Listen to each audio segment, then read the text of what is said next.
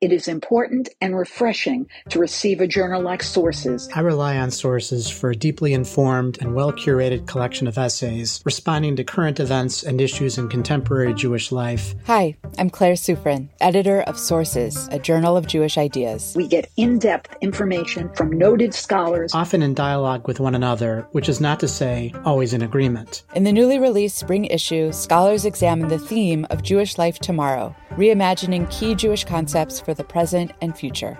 Read, reflect, and subscribe to the award winning journal at sourcesjournal.org.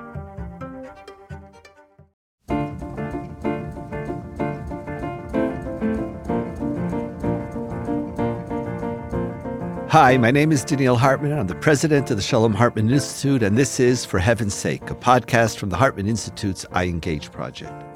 Major support for For Heaven's Sake comes from the Diane and Guilford Glazer Foundation. And our theme for today is the open letter to Israel's friends in North America. And it's also the 10th yahrzeit since my father uh, passed away. In each edition of For Heaven's Sake, Yossi Klein Halevi, Senior Research Fellow at the Institute here in Jerusalem, and myself will discuss a current issue central to Israel and the Jewish world. And Ilana Stein-Hain, the Rosh Beit Midrash of the Institute and Senior Fellow in North America, explores with us how classical Jewish sources can enrich our understanding of the issue. The open letter. Last week, Yossi, you, together with Matti Friedman and Danny Gordis, published an open letter to North American Jews, calling for them to join in the protests against the Netanyahu government's intention to curtail the power of the judiciary, a move that all of you, and this is what motivated you, saw as a mortal threat to Israel's democracy, you and, and many others. For the three of you, it's an, it's an unprecedented break with your own work, because for many decades, you were the principal people, and still are, who explain and defend and contextualize Israel to North American Jews. And a letter such as this is not natural. It's not your wasn't your voice. I've never done anything like, like it. It's not your voices were some of you even more so. It wasn't your voice, and that's what made it so extraordinary. The open letter, because it was it was it was the three of you, created the desired effect. North American Jewish leaders took notice, and the letter stirred wide and and also vehement debate. I want to talk about the letter but I also want to talk about the concept of the letter and ideology and thinking it reflected. Should Israelis be inviting diaspora Jews to intervene in Israel's internal debates? Are there limits to that intervention? What are we inviting them to do? Are we inviting them to protest? Are we inviting them to get involved? What voice do they have? Today, as we discuss the letter and its consequences, what was the motive for you taking this step? and turning to North American Jewry. Why now? What do you want from them? Also, I want to look at what are some of the responses to the letter that you received. How did you feel about these responses? Do you sympathize with any of the criticisms or arguments that were raised against the letter? Did any of the criticism give you any pause? How should Israeli diaspora partnership be expressed in moments of internal crisis instead of those crises that are generated by external threat? But as we begin to think about the issue, let's go to my Abba 1st mm-hmm. um, my Abba, I can't remember when, but certainly before all of us started our careers, um, he had this line in which he said, Israel is too important to leave to the Israelis.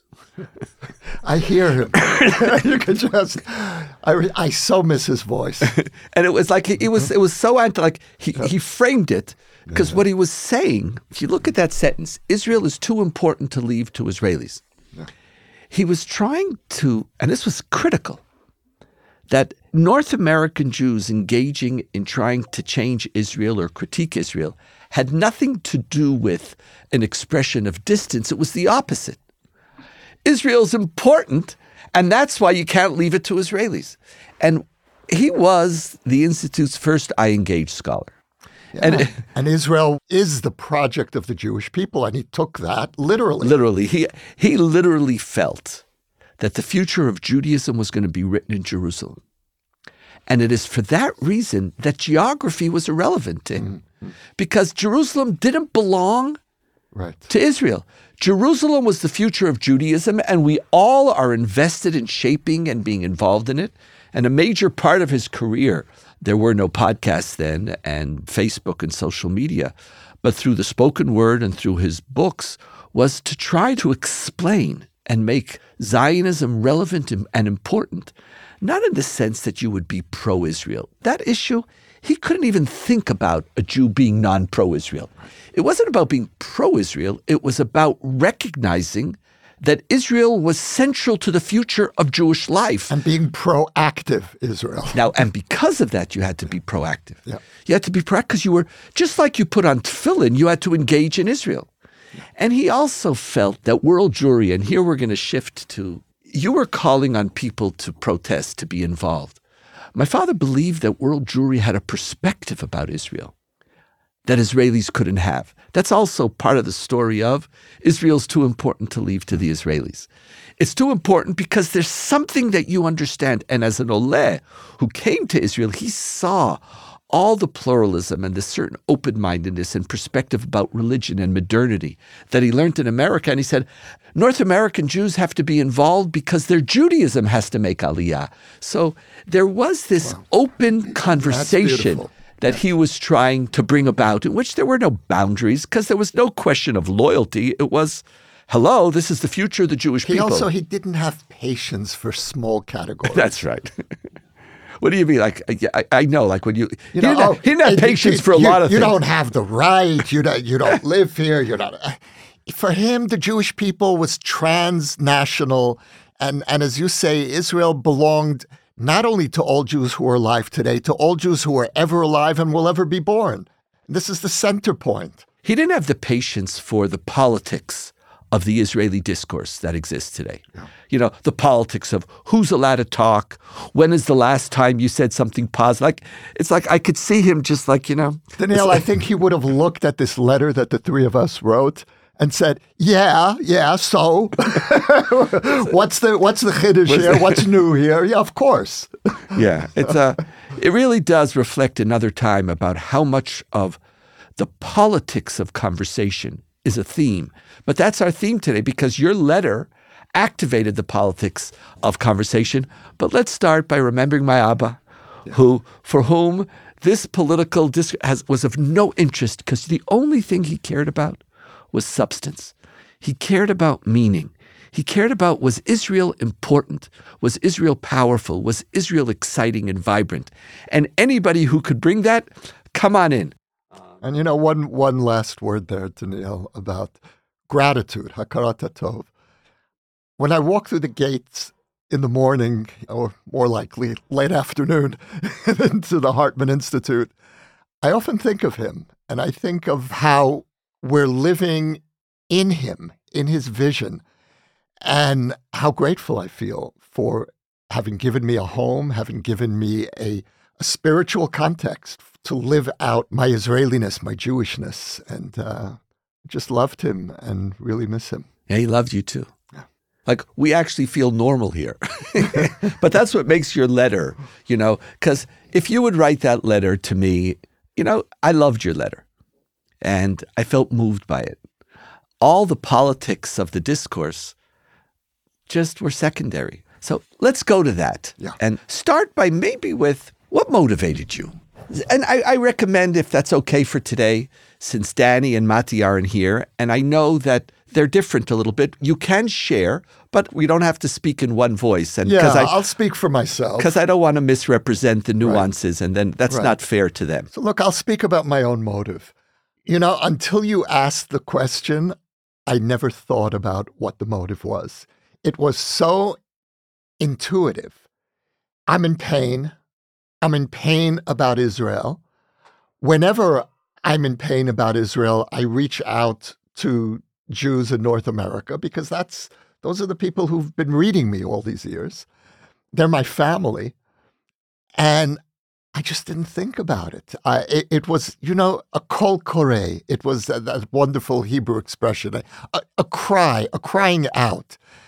And I didn't think about a specific audience, and I didn't have an operative plan asking American Jews, this is what I, I, I didn't have, I didn't have a plan for them. I wanted to share with them what I'm going through, to invite them into my pain, my struggle. And But so you never you didn't do this in the past. So I accept. I think it's really interesting. Like very often when you write, you first write for yourself. You're you're giving voice to something deep in your soul, Right. um, and that you didn't have a program. Is, is is a worthwhile thing. And again, it's a different act. How you programatize something is a separate agenda, and it's not necessarily the initial agenda. Because unless there is a cry, the cry is also supposed to get. It's like a shofar. It's supposed to Yeah, waken people up. But I'll tell you what I what I wasn't looking for was for American Jews to come and save Israel from itself. It was something deeper. It was telling American Jews this is an issue for Klal Yisrael, for the whole Jewish people. It's not my private struggle as an Israeli citizen. The future of Israeli democracy, of the, the most basic moral character of the state, I'm not the only custodian of that issue. And so, first of all, I was inviting American Jews in to feel this with me, to be with me in this struggle without even thinking about the next step, at least not initially, about what does that mean to be with me? I'm in the streets with you every Saturday night. Am I inviting them into the streets? My first impulse was just to invite them into my pain. So in many ways, it it if going back to my father, if Israel's important, we have to talk. And it was to say to them, you have lived with Israel, you've cared about Israel, you're thinking about Israel. This wasn't, I need to activate you so that you don't become disengaged. Nothing to do. It almost presupposed the centrality of Israel. And, you know, it's et achayani mevakesh. I'm like, I want to speak to my, fa- I want to speak to my it. brothers and sisters. I want to speak to my family. Something different is happening right now. Yes, something different. This is This is self- not the same. This is a self-inflicted wound that can't be explained away by context. I spent 40 years of my career here explaining the context of Israel's problems. This, for me, is not explainable within a context. Within a context. This is this is entirely a self-inflicted wound. Right. You know, we've spoken about this in the past. A big part of yours and the various communicators of Israel is to try to explain the nuance, the complexity of Israel. Like what you think you see from six to 10,000 miles away is not what this story is. Something else is going on here. And by knowing or feeling its complexity, you silence the criticism. I want to come back to that in a moment later on. But this, this isn't a left wing or right wing. And more importantly, this is not complicated. This, That's as you use the word, this is just Yes. Too much, too far. That's So, did people understand that? Well, the overwhelming reaction from mainstream American Jews was gratitude. First of all, you're taking us seriously. Thank you. You've bothered addressing us. You've you've noticed that we're here and we're concerned too, and we're very confused. So, first of all, among many respondents, there was gratitude. Then you had the pushback, and the pushback fell along predictable political lines. You had the right, uh, people on, not all, but many on the right, saying, You of all people, the three of you have credibility as being Israel's defenders in the media and in the Jewish community. At a moment when we are facing unprecedented assault from our enemies, you're joining the lynch mob. And my response to that is if this plan goes through, anything that I say is going to be irrelevant. The reality itself is going to indict us. And just one example, and this is something that Alan Dershowitz has said. Now, Dershowitz has been Israel's most stalwart defendant and even Netanyahu's defendant. And he said that if this goes through, he will not be able to defend us in international legal arenas because Israel's Supreme Court won't have the credibility anymore. And the way that he put it is that international legal forums intervene in the internal affairs of countries that are not considered democracies. Israel has been largely immune from that intervention because so these are the reasons. I understand that. That's that. That's the context we've spoken a lot about. Yes. th- about why this is. I know. Could you tell me a criticism that Okay. Are there any of the criticisms that gave you pause, that made you say, ah, maybe I should have done this differently, or that there's something that they're saying that I need to take into account? The criticisms that were were most meaningful for me were those that came from the center, which is my political camp. And the criticisms there were that uh, we as centrists are supposed to be looking at opposing positions, understanding what is the essential argument in each camp that we need to take into account, and then come up with some kind of compromise. And that has been my default position as an Israeli all these years, but not now. So not that- on this. so that's not on this issue. So, but I asked you, I asked you a tougher question. I'm going to ask it again, and it's okay if you say no. So these criticisms didn't give you pause; they were wrong. Is there any criticism that you said, mm, "I hear"? Look, I did hear this criticism from the center. I took it more seriously, see. and I had to ask myself one last time are you missing something here? And my gut response is we are being assaulted. And the people we're dealing with, the government we're dealing with here, has no intention of compromise. The only compromise that they're going to offer is going to be cosmetic. And they will. They'll offer some cosmetic compromise. And so, first, we need to take a stand and we need to push back and we need to create a balance of pressure. And then from that place, I hear you. So the reality is, I want to put a challenge, a criticism that I heard about the letter. It was a criticism which said, "So what do you want us to do?" Right. Now, in many ways, you set that aside at the beginning when you said, you know, I didn't have a plan. I'm just talking. My job is to talk to my family, to talk to my family about the status of my family. But some said, listen, that American Jews have a voice and should. Pr- uh, the translation, and it's not that that's a criticism of the letter, but it's a question. Here, I read the letter. Right. For those who want to reject the letter that you're that you're betraying and that you're coming in and the enemy, okay, leave those aside. For those on the radical left who are going to get all angry at you for criticizing and saying, "Ah, you're the ones who quieted us," you know, where were you yesterday? Oh, they're saying something else. They're saying, you know, that Israel isn't a democracy to in any begin event. with. So let's leave that. Let's leave those alone. Here, at the end of the day, the purpose of this letter, even if it wasn't your motive, someone who reads it asks themselves, "What should I do?" Let Let's try to That- figure that out did- together. that was the second motive. Once the letter became more conscious, then yes, then I want American Jews What would you to, like them to do? to raise their voices. So, first of all, I would like to see American Jews ask their leaders, the leaders who have the ear of this government, are you raising this issue? Are you letting them know how acutely anxious we are and the negative effects that the fallout that's going to happen here if this plan goes through? So, first of all, I want you, my representatives, to the Israeli government, and, and American Jewish leaders are a kind of intermediary. Let them know. Behind closed doors, make sure that you don't get finessed and that the meetings are not polite, that the meetings are tough, because this is a moment that requires taking the gloves off. So, on, on that level, I want to see American Jews asking their leaders to speak in a different way to this government, because this is not a normative Israeli government. Something has changed here. Got it. It's two. Anything else? Do you have another idea? I would love to see. Because that, by the way, Yes. didn't need the letter. That could have been a letter to a private letter.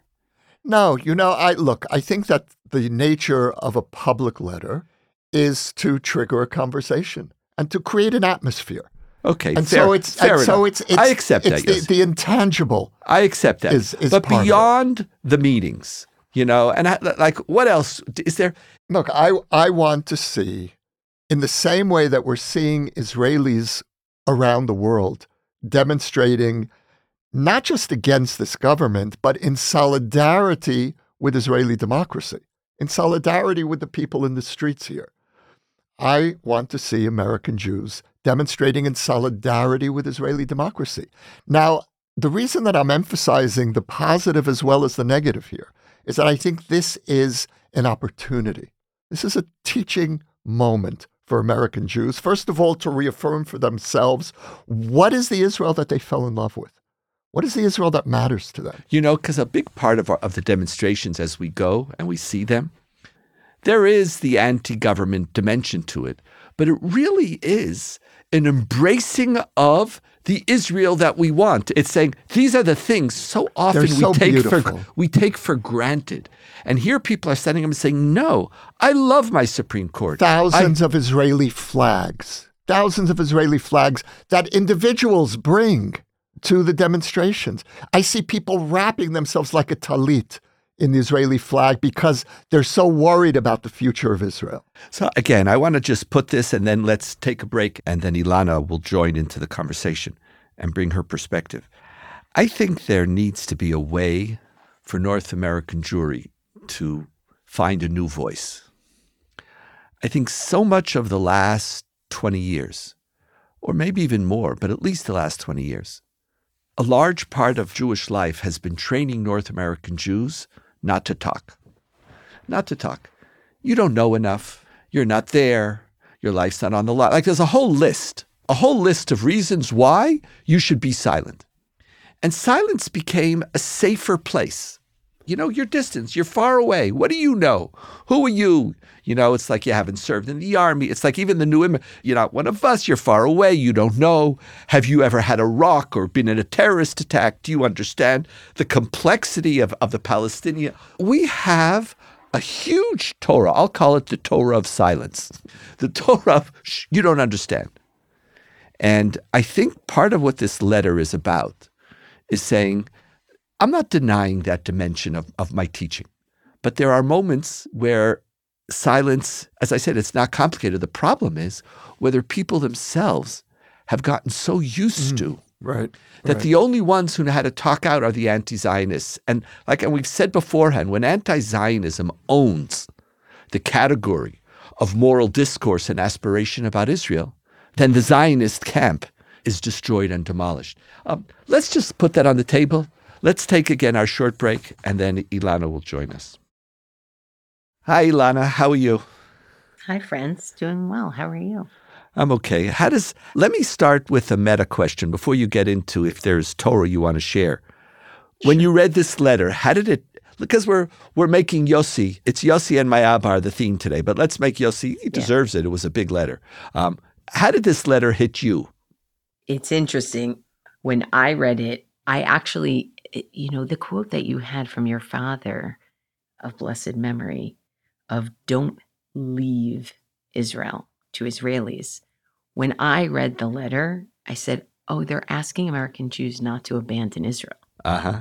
not to leave Israel. Meaning, Yossi, it's interesting to hear you say that that that actually your first feeling was just vulnerability, and you wanted to share your vulnerability.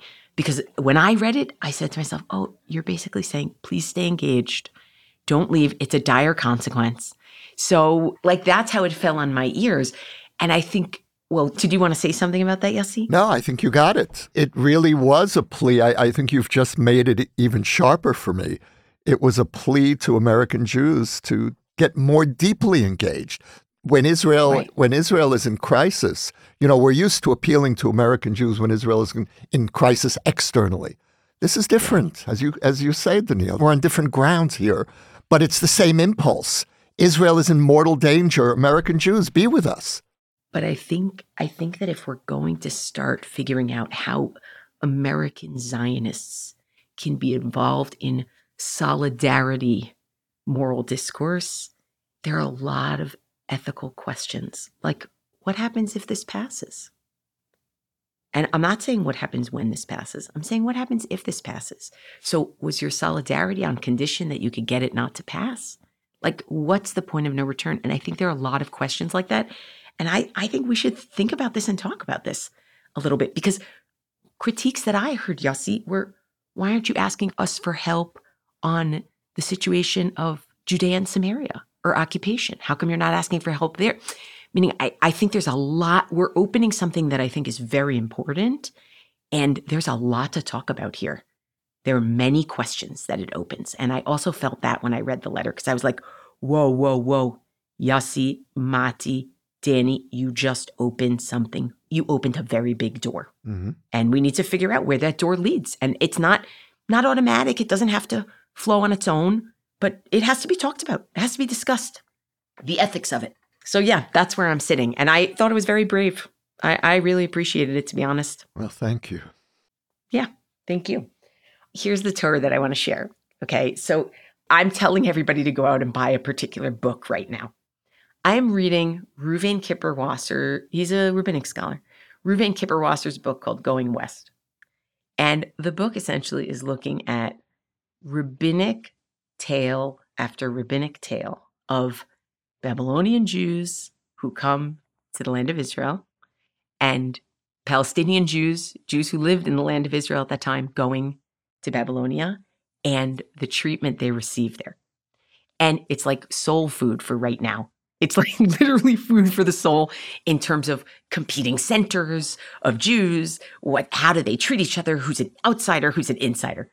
And I want to share one tale that he cites from the Jerusalem Talmud, but this is chock full. I'm literally talking to the rabbis out there. Buy this book. Okay. It's from the Jerusalem Talmud, Tractate Brachot, chapter 2, section 8. The Jerusalem Talmud has weird pagination. The pagination is 5c. We'll talk about that another time. But here's how it goes. So, Rabbi Zeira, who's from Babylonia, when he ascended here, it's spoken from land of Israel perspective, when he came on Aliyah, when he ascended here, he went to let blood. He was tired. That's what they did back in the day. You needed a refresh. He was tired from his journey. Then he wished to buy a pound of beef from the butcher. Something you often do after you let blood, actually, back in the day, for those who don't know, in order to replenish your iron. I mean, they might not have said it that way, but that's the way I'm saying it. So Zeira asked this butcher in the land of Israel, he says, How much does a pound cost? Like a, a pound of flesh, right? That's what we're, a pound of meat. The butcher says, It costs 50 mana, which is money, and a slap on the face. Says, You know, around here, what happens is you come to buy meat, we charge you, and then we slap you in the face. That's that's our custom. That's what we do. Now, Zeira says to him, like, what do you mean? Come on. No slap in the face. I'll, I'll give you 60. Don't slap me in the face. I'm willing to bet that the butcher didn't slap other people who lived in the land of Israel in the face when they came to buy their meat. So Zeira says, I'll pay you 60. And he's, he refuses. He says, I- I'll give you 70. I'll give you 70. Just don't slap me in the face. But he refused. I'll give you 80. I'll give you 90. Zeira offered a hundred mana. The guy still refused. So Zeira said, okay, you know, do what your custom requires.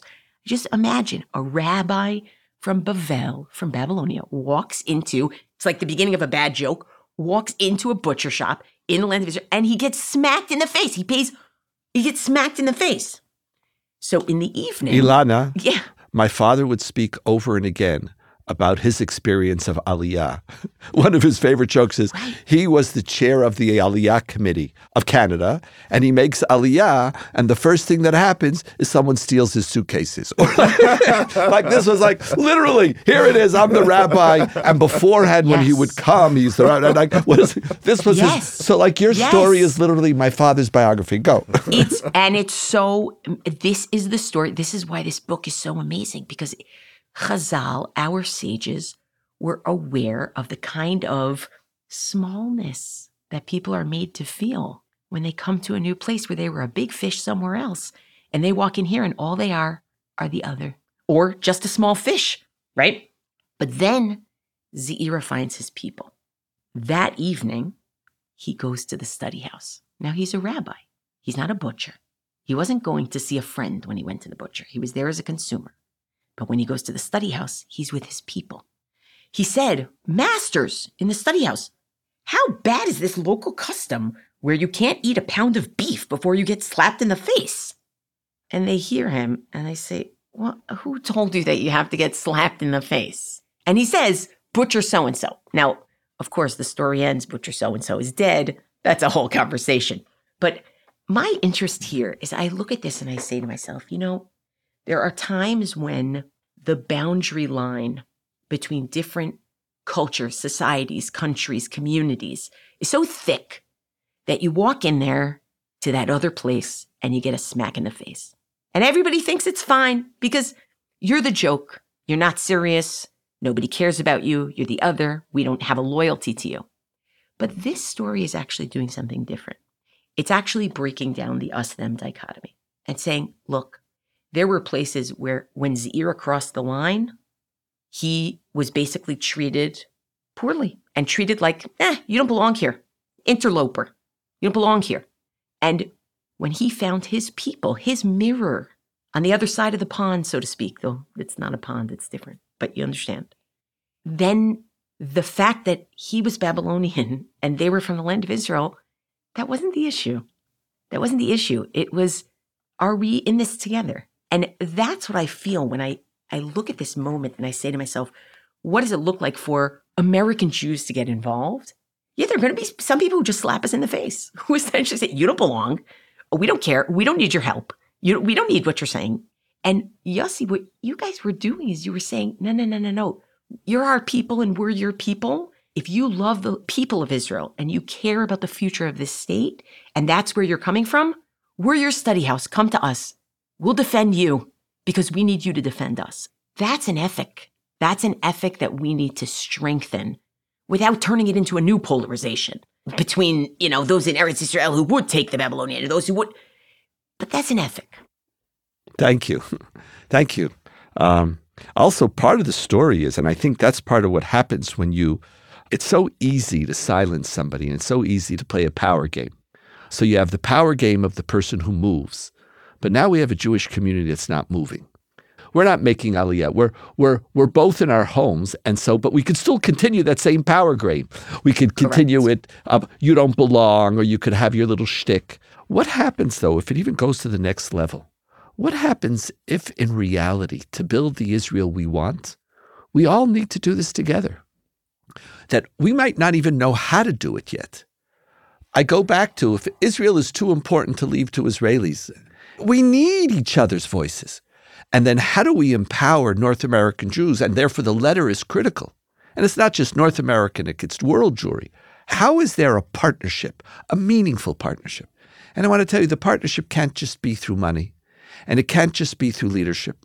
It can't just be like some oligarch of some form of this, right. you know, like this elite group right. of people who, those who have wealth or those who are on the committee have a voice. The Jewish people have to fight for the Israel we want. And your letter is inviting them to care. Your letter is inviting them to say, You are my partners. And to achieve that level of partnership, that's where we're going to have to go. And we could see this, by the way because the demonstration has one energy. When there's a letter signed from somewhere in the world, it adds to it. And a company says, I'm not going to work on Monday. It's a nut. Like there is this moment, there's a wave. But as Ilana said, you just have to know once you get the wave going, don't think you're going to control it. And in many ways, I don't think we need to. I think we have to understand that this place belongs to the Jewish people. And the Jewish people at large have to take responsibility wherever they are and you have to find your voice. And so, uh, like Yehuda wrote a beautiful Facebook post. He says, yeah.